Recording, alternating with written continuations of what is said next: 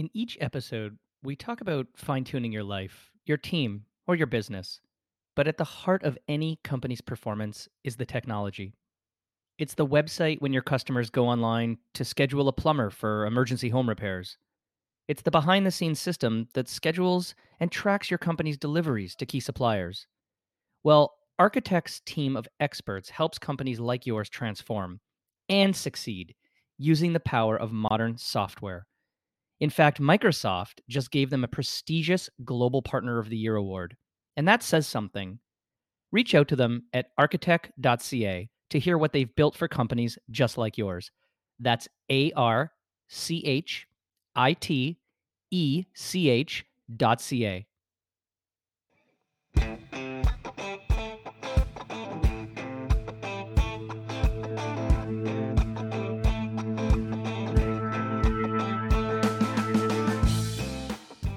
Are you looking to fine tune? Whether for your business, your job, your team, or yourself. In each episode, we will be discussing different ideas and opinions using real world examples to help you see opportunities, innovate, and succeed.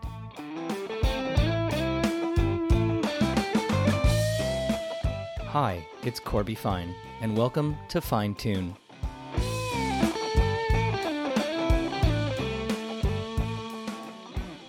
With me today for my podcast, I have a really interesting individual, a gentleman by the name of Kevin Edwards, who many of you may not know, many of you may know, but he is currently the CEO of Skip the Dishes, which is one of Canada's ultimate technology success stories in terms of its roots being in a smaller city in the middle of the country. And when I say middle of the country, I actually mean middle of North America. We'll talk about that. Winnipeg. It's a story that goes in my family when people got off the boat, they said, Where do you want to go? And they shoved them in Winnipeg because it was kind of like Russia, but that's a whole other conversation. Take a look at the map. I, I promise you, it's actually the middle of the continent. And really coming from a background of marketer, living around the world, having all this international exposure, landing in Winnipeg, Manitoba, running a Canadian technology success story. And I had the pleasure of meeting him in a green room at a conference where we had no idea who the other person was. Uh, but now he's on my podcast. So I'm the winner in this relationship. Kevin, welcome to my podcast today. Hey, thank you so much. I'd actually like to hear more about you and your story about how your family got to Winnipeg. That's really interesting. the, you know, immigration people in the 1930s just send me somewhere that's kind of like where I came from. and they said, "Well, where's that?" And you say, "Well, it's sort of like kind of Siberia, cold yeah. Russia, Poland." They're like, "We have the perfect place. Winnipeg, Manitoba." Well, I, I, got here a little bit differently than that, but it is still all that. It is definitely a center of North America. It's got amazing uh, history here and deep root in commerce. So, well, maybe by the end of this, I'll tell you the meal I had there that I have never ever had again. But that's a that's for later. Uh, in the meantime, let, us set the context because you know, Skip the Dishes was founded, uh, I believe, in 2012 by colleagues who were working and you know really needing they needed to get food. People don't like to leave their desk. They're they're working long hours. I mean, every lawyer and you know associated profession in the downtown Toronto market knows all about that too well. And like many entrepreneurs, they saw the opportunity to solve their own problem. And so building out this really interesting online platform to facilitate delivery obviously food being the first thing but you know let's talk a little bit about what a delivery platform actually is the business launched, prairie provinces kind of grew around the country, and ultimately there was a really successful exit. And now those founders are off doing other things. I may know one or two of them in another Western province.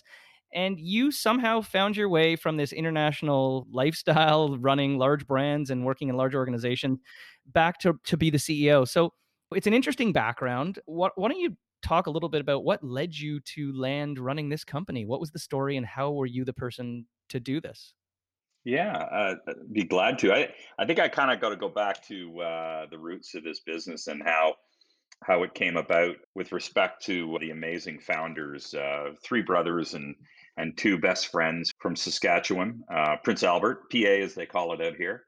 Yeah, I think one of the brothers was living in London, a banker working and and actually was ordering from what ended up becoming the parent company, uh, Just Eat, or another delivery platform like that.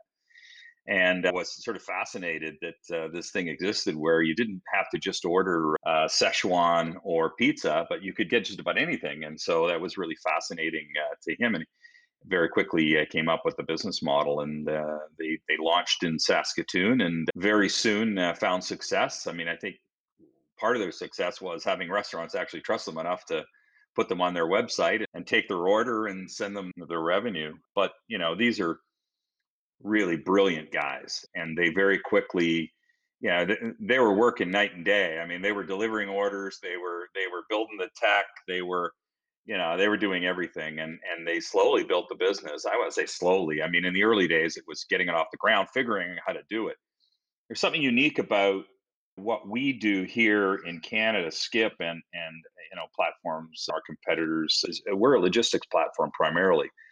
Whereas in Europe and, and a place like New York as well is is that many of the restaurants that you would love in your neighborhood are are self delivery, and so uh, we call that marketplace. So Just Eat, which is formerly our parent brand, still kind of is because there's been a couple mergers. You would you would create a website and you would bring customers to your website. You would advertise, uh, you, you know, your your your your platform, and then people with their brands on there and then you took the order and sent it to them and they would they would self deliver and that was kind of the genesis of this business that's that's where it kind of started saskatoon but very quickly they realized that there's this whole other thing and that is restaurants that don't have the capacity to self deliver then can we will will will not only uh, you know take the order uh, process the order we'll also pick it up and deliver it and that became what we call the logistics part of our business or the logistics side and can, canada is for the most part, uh, almost entirely uh, logistics uh, based. So, if you can imagine,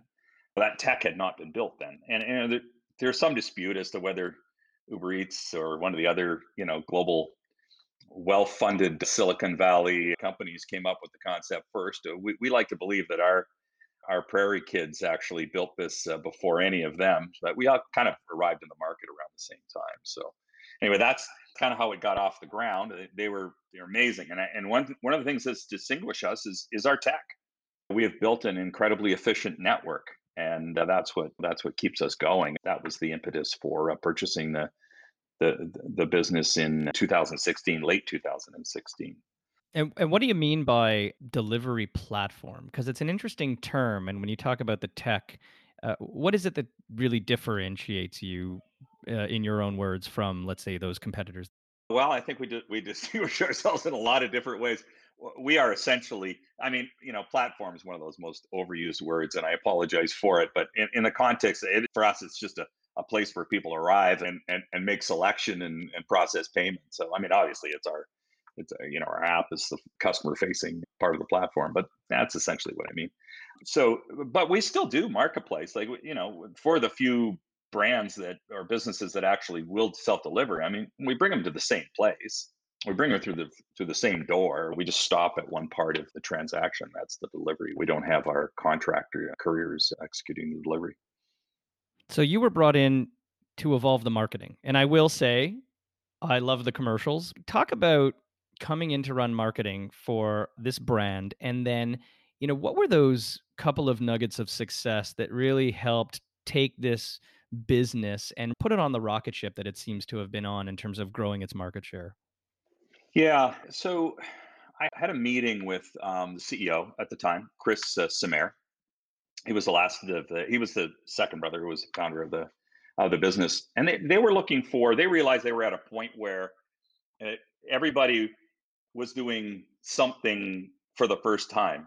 Uh, a lot of, believe it or not, a lot of the tech team and sort of learned coding they've just come out of school they would learn it in a book like i don't mean the entire tech team i mean back in the early days they were jack of all trades and and so even the brand was kind of you know built out of hey grab this person and a couple more and, and we'll get together and we'll figure out how we're going to advertise really smart people though and very strategic and they had essentially built the brand here on the prairies long before it ever came east you know they had all the best restaurants. In fact, our competitors weren't weren't in the West then. They, they came after, so we had an opportunity to build a business here and build a brand uh, and an affinity for a brand. And so the time that I was asked to come in, it was about a year and a half, mm, just over a year maybe, after Just Eat had bought uh, Skip. And, you know, we needed to get, we had a lot of investment from them. They wanted us to to scale, scale quickly, to grow the business as quickly as possible. And it required some um, bit more experience in how to drive the brand and uh, and put a team together and uh, and build strategies. And we didn't have we had a couple of agencies that were supporting us at the time, but not really a you know an, an AOR. And so that was one of the first things we did. I remember talking to uh, once again brilliant people. I mean, listen the the marketing team is essentially, except for we've had added a lot, but it's essentially the key people on the marketing team back then, very small marketing team, are still here. And so, you know, you arrive and you go, wow, we've got all the talent here we need. We just need more of it.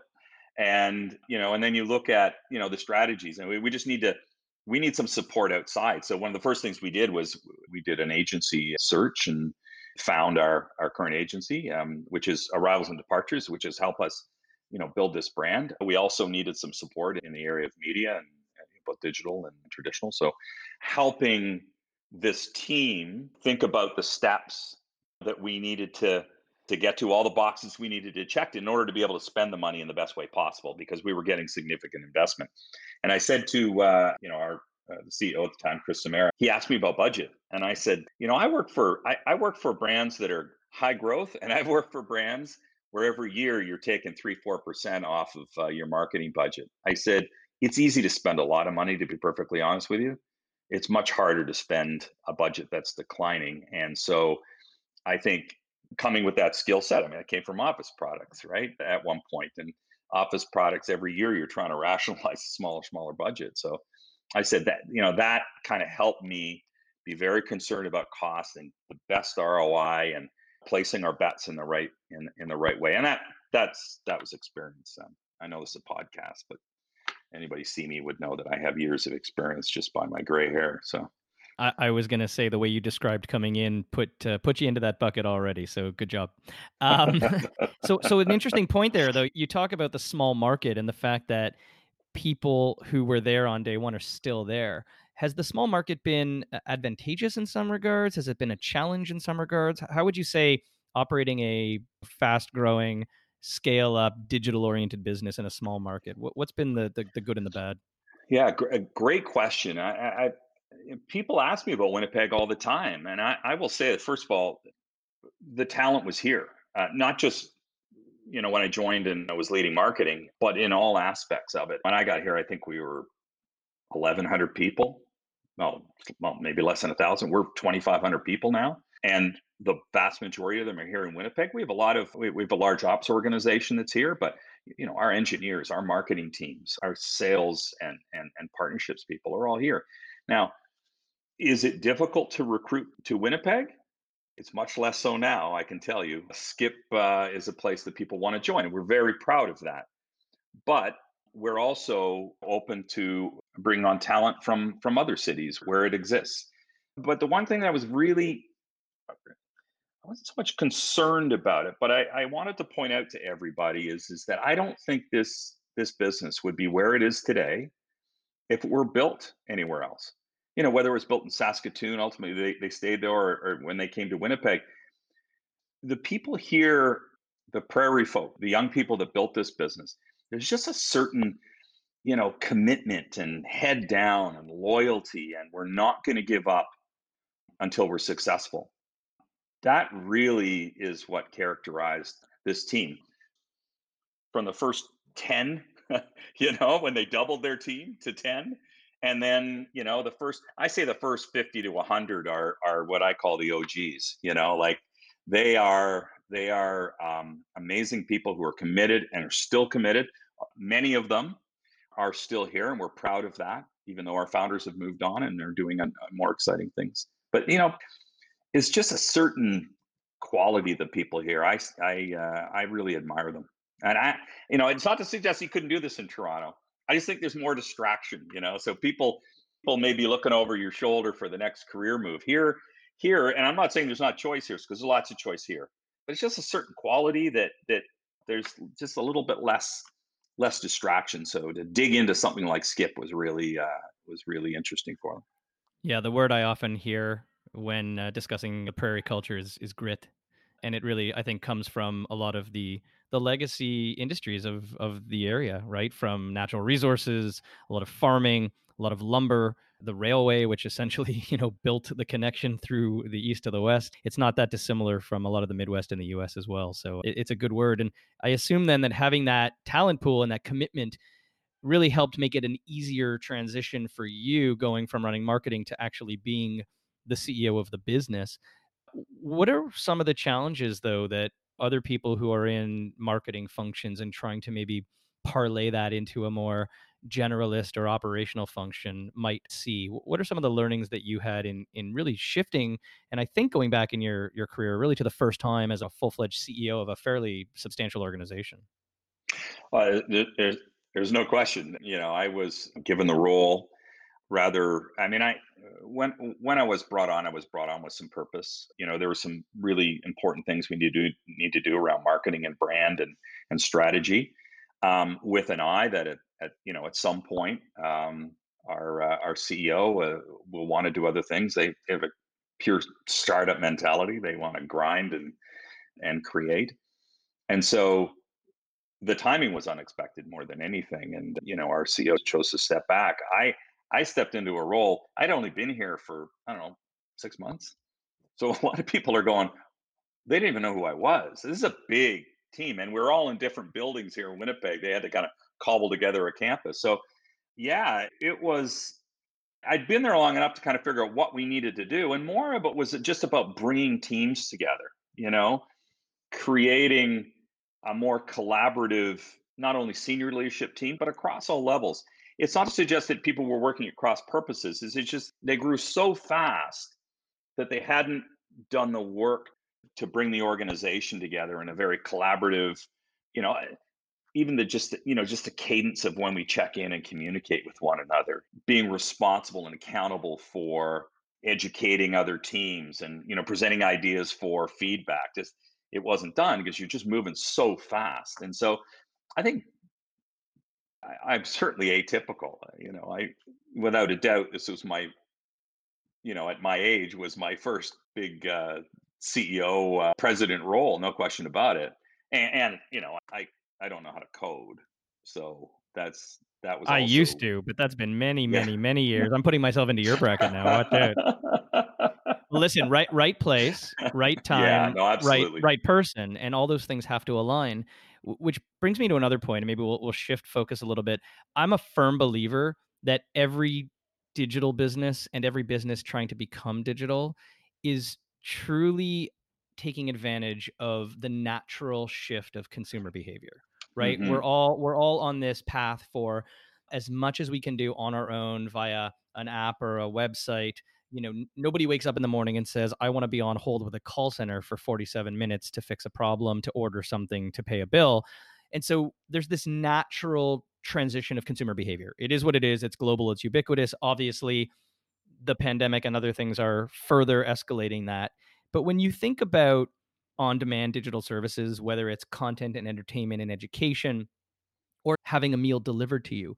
What do you guys see about where this is going, the overall consumer behavior shift? And how do you then take that and think about what is next? What in the product roadmap and how you market and the features? How do you take advantage of the fact that this is happening anyway and it's getting faster and faster and faster? Look, pre COVID, we were on a natural ramp you've got your early adopters and you can imagine they're the younger demographics who you know everything exists on their phone the whole world is on their phone and all of their all of their desire is there and so we were able to meet that challenge we may not have been you know at the time the most relevant brand maybe to that demographic. We became that. Our advertising i think uh, i think helped that it, it, it bridged that gap.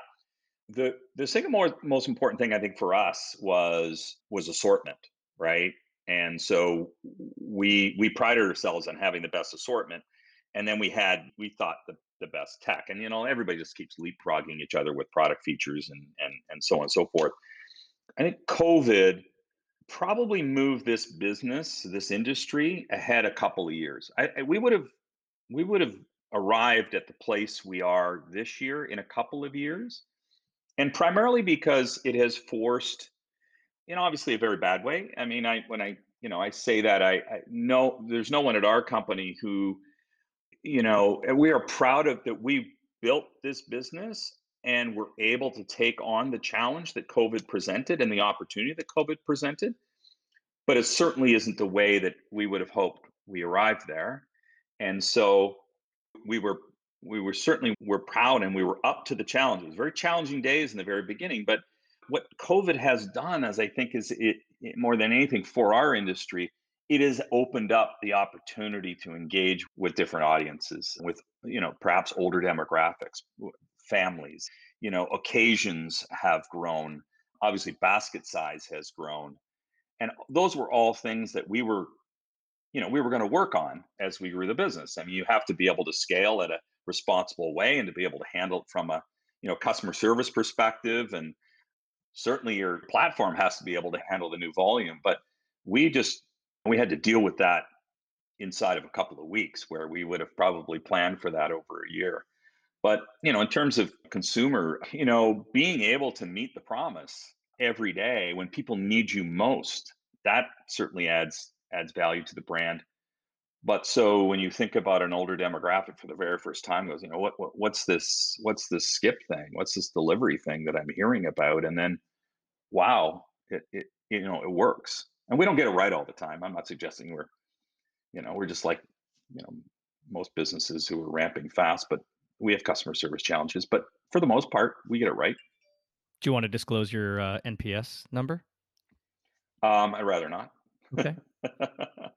I, I don't mean because I'm embarrassed by it. I am certainly not. I'm I'm actually quite proud of it, but uh, it's not it's not something we we don't talk about our numbers. Well, as my grandmother said, and I've said on many other podcasts, if you don't ask, you don't get. So I thought I'd try. No, no, it's it's fair. It's fair. I, I always say the cost of trying to convert somebody to be a promoter and give you a 10 out of 10 far outweighs the cost of building in the infrastructure, culture, and capabilities to not shoot yourself in the foot to force people to give you a bad rating. And when you really think about the last, in fact, let's ask you outside of your own service, what's the last 10 out of 10 experience that you've had as a consumer? Um, outside of ours, because uh, obviously, when someone shows at your door, you're giving them a 10 out of 10. Well, I'm not going to name brands, of course. I think there's been a there's been a an incredible shift over the last number of years. I mean, we have our traditional brands that you know frustrate the the daylights out of us, whether they're utilities or otherwise. But I, I think there's so much skill and, and so much yeah just so much skill in the in the service customer service delivery area that i if you're not listening to people you know if you're not learning from both others failure and and and people's success and not getting as much input as you can shame on you. I mean, we do that all the time. We learn all the time. And you know what? To be honest, we know when we're going to be in a, a, a tough situation. You, you, you know, right down to the number of associates you may have available on a shift. So you have to work and you've got to compensate for that. And that can't be your excuse ever, right? You know, we have three-sided marketplace, right? We got we've got careers and restaurants and and customers. And every single night, we have to keep that experience in balance. It's very interesting. So what's next? Where does this concept of food delivery go in terms of yourself as a platform and or the industry en masse? Yeah, so I, I think some of some of the things are obvious. So beyond food delivery, what will work? What can we add to our platform? Uh, you know, whether channels and services. And eh, I'm not going to suggest that you know we aren't adding others. Uh, alcohol is definitely one that we're we're really interested in. We were able to do stacking in the middle of COVID, Stacking is simply adding alcohol to a food order, which we which we couldn't do, or we can do in one province, but now we can do it in five provinces. Working so working with the with the regulators to be able to do that, and that I mean, it very obviously increases basket size, but you know, taking that aside, it has made us even more attractive as an option at dinner time, hopefully dinner time, and into the evening. So that's an area where where we're really going to focus. You know also uh, convenience. You know we deliver like one of our competitors to 7-eleven there really is there are very very few things that don't work on our platform. Even specialty grocery have been able to do some strong work in that area as well. And so I think it's I think it's adding the things that naturally uh, work with our tech and, and on our platform. That's where I think we're going to go. But you know, we're certainly not seeing the maturity in uh, food delivery anytime soon. And unfortunately, if we have you know further restrictions into the fall, we're going to need to be on point and make sure that that's our primary focus. In many regards, you become a lifeline for many different customer segments and just really ease the burden for many others, including myself, when you're working at home and dealing with logistics of school and and kids who are getting you know stressed out and and I think the diversity option is really interesting too in terms of the the choices and not not having as you know our families used to say when we were younger like we're making one thing and everybody's eating it but you really open up the, yeah. the art of the possible in terms of personalization of food by family member for every single meal yeah listen our industry took some hits at you know at kind of the height of covid let's say the april may timeframe and this was why we responded in the way that we did with the emergency support packages that went on for two, three months because we recognize that we don't exist if independent restaurants and, restaurants in general are not strong and able to make it through. And there is no way, I mean, how relevant are we going to be if if you know your local hero isn't in business you know in, in a number of months? And so yeah we felt for sure an obligation. We felt a responsibility. We developed and launched contactless delivery very very quickly. I will say at the very beginning of COVID, I know we don't focus entirely on COVID here, but it's been such a unique year. You know, everyone would assume that we benefited, and, and, and we benefited in the sense that we brought more customers into delivery experience. But we didn't know at the very beginning. I remember I I was coming back from vacation in March, much like a few of our leadership team, and we were we didn't know where this was going to start or end and we had to make a decision to send you know 2500 people home actually at that time probably about 2100 in about 45 minutes because that was about two o'clock in the afternoon when we had this conversation we are getting all the data this was the friday before we had to send all these people home and we had to operate the business that night without missing a beat we were able to do it thankfully and within 72 hours we had all of our people working from home and we have been running this business from our homes since then. And it's remarkable. Now, you know, am I concerned that, you know, at some point we need to get back into offices and be talking to one another? Because I think that's where innovation happens. I think innovation happens face to face. But we're really proud of that. And I wouldn't call us an essential service, but I think we did serve a, an important purpose during that time. I remember, I think it was Mayor, Mayor Tory, and, uh, uh, you know, I'll forever be thankful. But I think at a time when we didn't know if we were going to be allowed to keep going. I think it was him or one of the other mayors who said, listen, stay home and order your food delivered. And they didn't call us out specifically, but that was the point. And that that's when people kind of went, okay. And that's when contactless delivery and some of the other safety measures became important.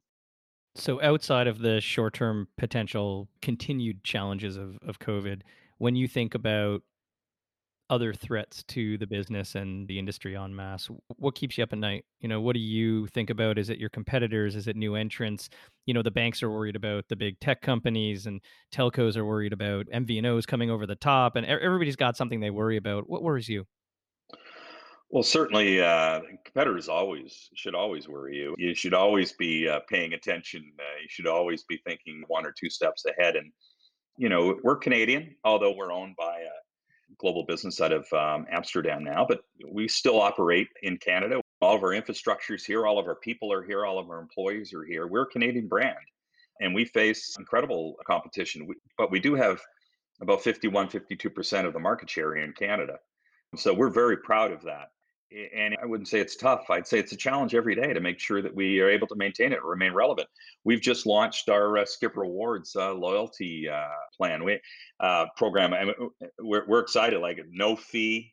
It's the easiest loyalty program to join. One of the things that that we did know, we got lots of insights coming off of uh, COVID, but you know, almost 95% of people on our platform told us that they would just order more if they were incentivized. I mean, wow, imagine that and so, we just launched the the easiest program we could imagine as consumers ourselves, right? So just order more and receive benefit.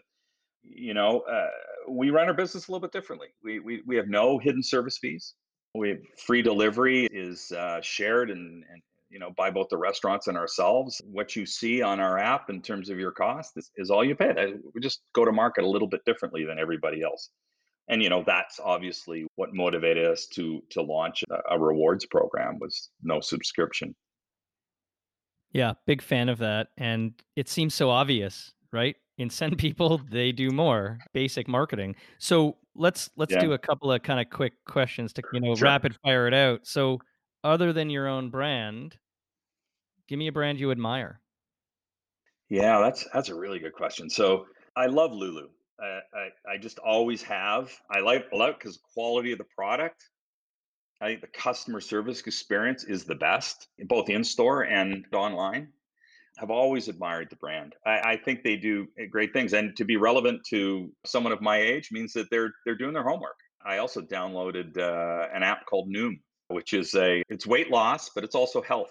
I, would I tell you I'm vigilant? No, but I just their approach to to interaction and engagement was I, I think is remarkable. I, I think it's a, I, I think it's a great uh, piece of work for sure. And they're in heavy TV rotation like you are, and I've actually been yeah. wondering how effective it is. So we might have a follow up conversation on that. Well, I was fascinated. So I mean, you know, uh, you, you, you caught my interest, and uh, advertising yeah. works. I, I, I hope it does. I hope every time somebody sees Jon Hamm that their love for him, uh, you know, translates to us. So so on that, brand versus performance marketing? Yeah, brand.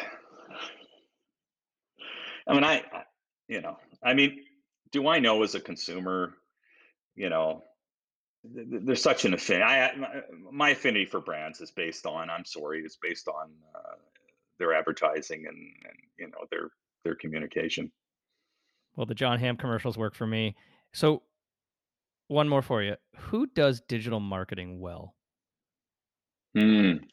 Yeah, give me a second here. And I'm going to lead you into one that I've been really admiring lately. Native deodorant. Native deodorant. Native deodorant. I challenge anybody to order a deodorant stick and not fall in love with the experience, whether you love the product or not the kitschiness in the newsletters and the way they write their confirmation emails to you, the simplicity and the cross sell and upsell. I literally had two $10 items in a sorry, two $12 items in a cart and it automatically recommended that I should buy the 3 pack for $10 each at $30 and it literally showed me the benefit as opposed to just being some sort of, you know, always on kind of campaign and I really fell in love with it. And uh, not only that, but the product actually works pretty well. So there you go. Um, I would say Bellroy. I, I, got a closet full of it, and and so they always seem to hit me at the right time. I probably have you know three three colors of the same on three or four different products. I, I think they do an amazing job. You know, you know what really did it for me was eh, sure they're they're hitting me at the right time. You know, their content is so relevant. I think maybe that's my ideal. But in the, in the beginning, when nobody knew who they were, and I couldn't figure out why I was getting the, these messages, it was their video. It was, you know, this is how the product works. This is, you know, it was so simple. It was like, you know, explaining why I needed it when I didn't even know that I needed it, and it was it was amazing. And they got a guy, or they found a guy who was you know, rather specific about what he packs on a trip, and they spoke right to me. It's almost as if they they knew I was, um, yeah, a bit of ADD, or not rather not ADD, OCD rather. somewhere there's a there's a medical database targeting you somewhere. I know. I, I got I got I got both. No, no. I I, I love that brand, and and, and interesting. Um, so they're out of Australia originally, I worked for a couple of years with Movember Foundation. I spent a lot of time in uh, Melbourne, and they they were their first offices was in the was in the same building as Movember in Mel- Melbourne, Australia. So anyway, fun fact doesn't really matter. talk about talk about real world remarketing. Anyway, yeah, I didn't even know who they were until until uh, I didn't even know that that's where they were from until I saw them. Well, listen, uh, Kevin Edwards, CEO of Skip the Dish, is a amazing Canadian success story. Born and bred in the prairies, the business, not you, and uh, recruiting, recruiting really ultimately international talent uh, as well as I'm surprised 2,500 talented individuals to really grow this Canadian success story. I had no idea you had that many people, and so kudos to you for not only uh, building a great team and a great platform and product, but you know really helping helping grow an industry. And uh, I know I'm a user. I, I, I have to admit I'm not yet a member of the loyalty play, so I'm gonna open up my app and, and do that now. But you skip know, rewards. Skip, skip rewards. Don't skip the rewards. See, there's a branding issue. And well, anyway, we're gonna have a brand conversation later. But uh, you know, Evan, Kevin, I really appreciate your time. Thank you for the insights, and enjoy being in the middle of the continent for yet another. Oh, thank you.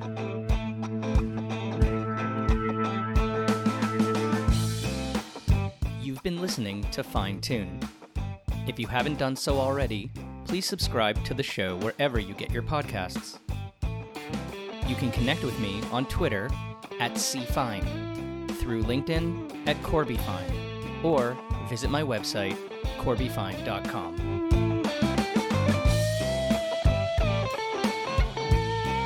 Fine Tune is produced by me, Corby Fine. Thanks for listening.